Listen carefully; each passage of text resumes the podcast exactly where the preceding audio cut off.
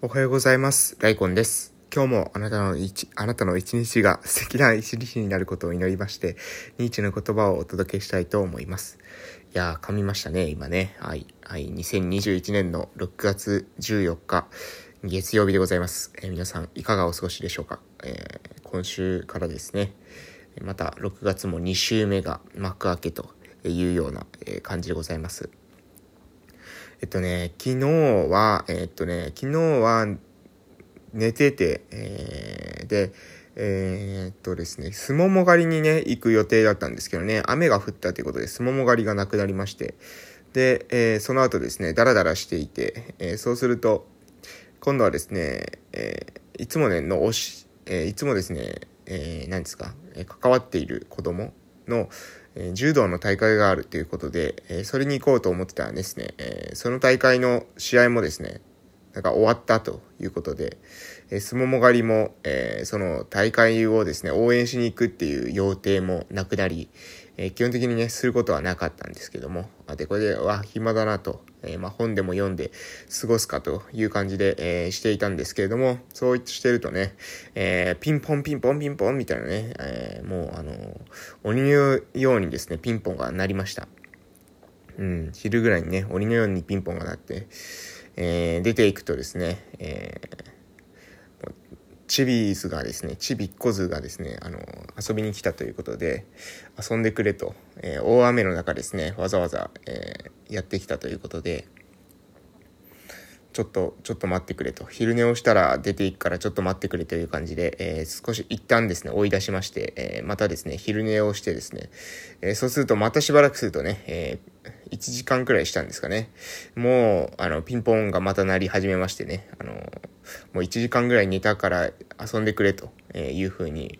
えー来ました。え実はですね、午前中にも来たんですよね。午前中にはですね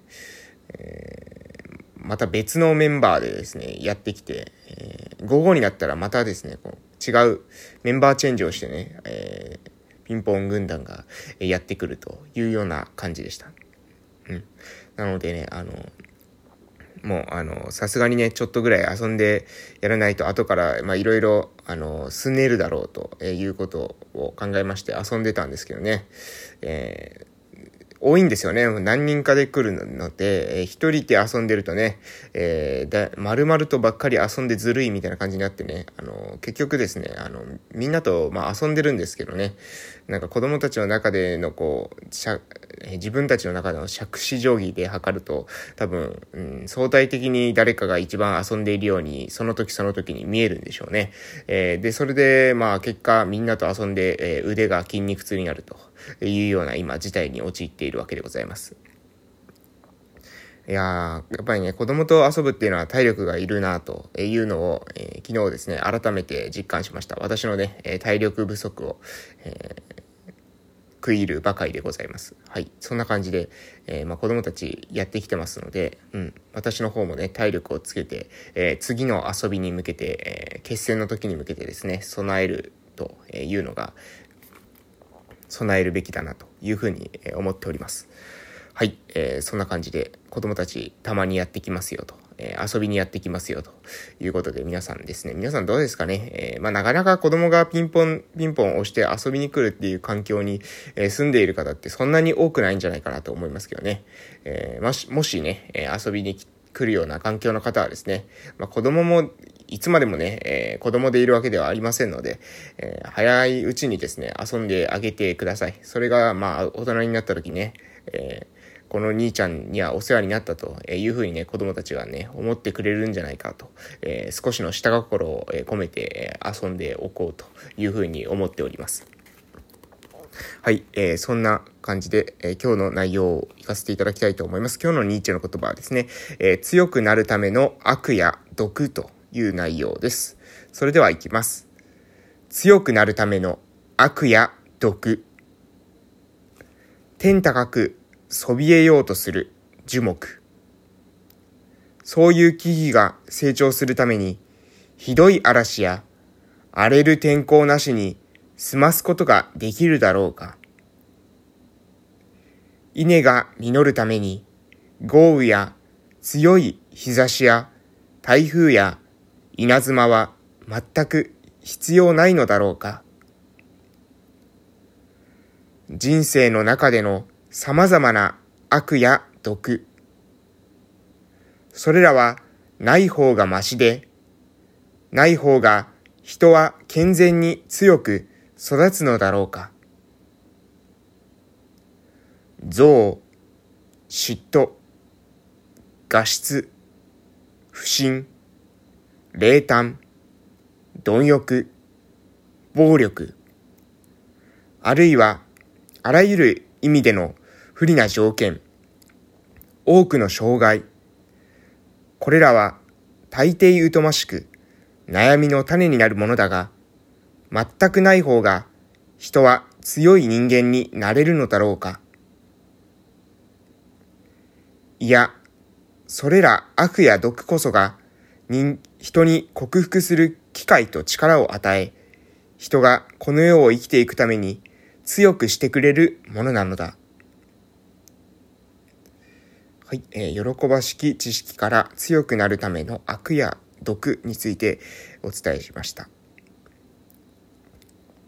人生の中での様々な悪や毒、それらはない方がましでない方が人は健全に育つのだろうか。いや、それら悪や毒こそが人に克服する機会と力を与え、人がこの世を生きていくために強くしてくれるものなのだ。ここがですね、まあ、ニーチェの言いたかった部分なんじゃないかなと、え思うんですけどね、皆さんどうですかね、えー、生きていく中で様々なですね、悪意、こういったものと触れることあると思います。えー、なんでこんなで、えー、理不尽を自分だけ体験しなければいけないんだというふうに、えー、思うこともあると思うんですよね。え、でも、え、その悪や毒っていうものを、え、知るからこそですね、人間はこうやって、え、周りからですね、え、傷つけられることによってですね、傷による、傷のね、痛みを、え、知ることになると思うんですよね。だから私たちが、え、自分がですね、傷つけるってことをする必要はないんですけれども、自分があえてね、傷つけ、傷つけるっていうことをしなく、しなかったとしても、世間のね、にある悪意や、敵意によってですね、誰かしらも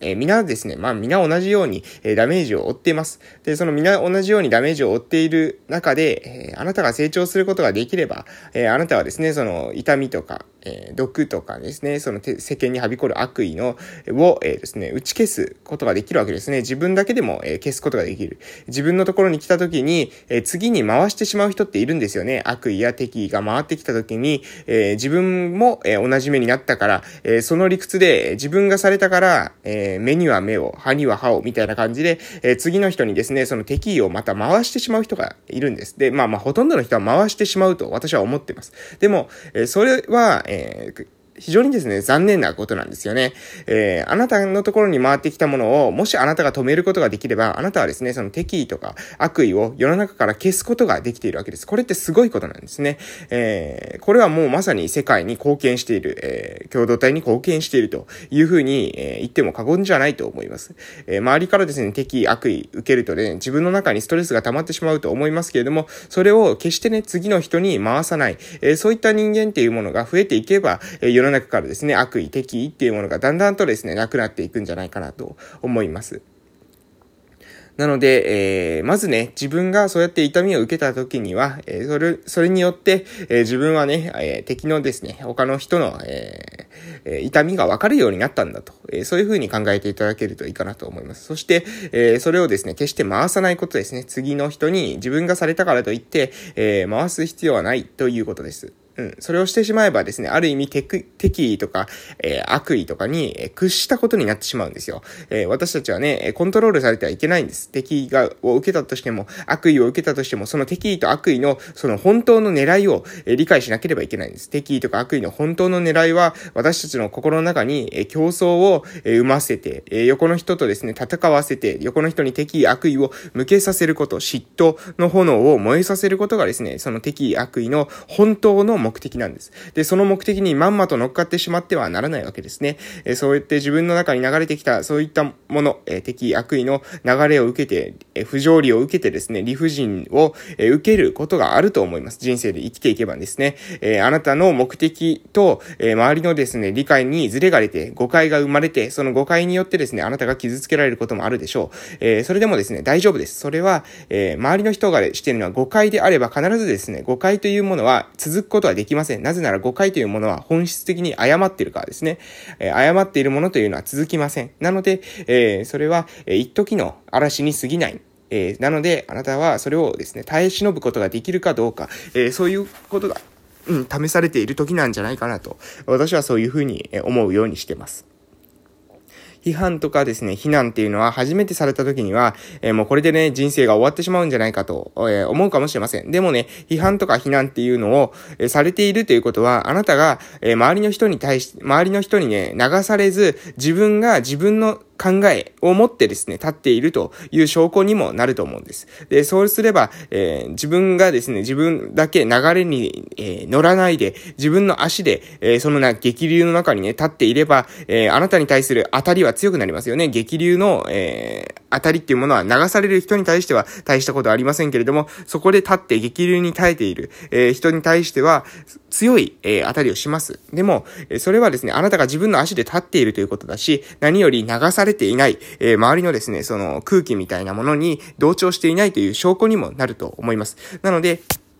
ぜひですね、自分の足で立って、えー、自分の人生を歩んでいただけたらなと思いますし、そうやって敵意とか悪意が向けられた時にも、それをですね、決して、えー、屈することなく自分の、えー、自分は流されないんだという強い意志を持ってね、生きていただけたらなというふうに思います。え私もね、まあ様々なその激流とか荒波あると思いますけれども、それにね、負けずに、え自分らしく生きていくっていうことをですね、えに重点を置いてね、日々過ごしていこうかなと、そういうふうに思っています。ということで今日はえこの辺で終わっていきたいと思います。えー、これから今日というあなたの人生の貴重な一日が始まります。えー、この一日はもう二度と戻ってきません。良い一日をお過ごしください。それでは夕方の放送でまたお会いしましょう。いってらっしゃい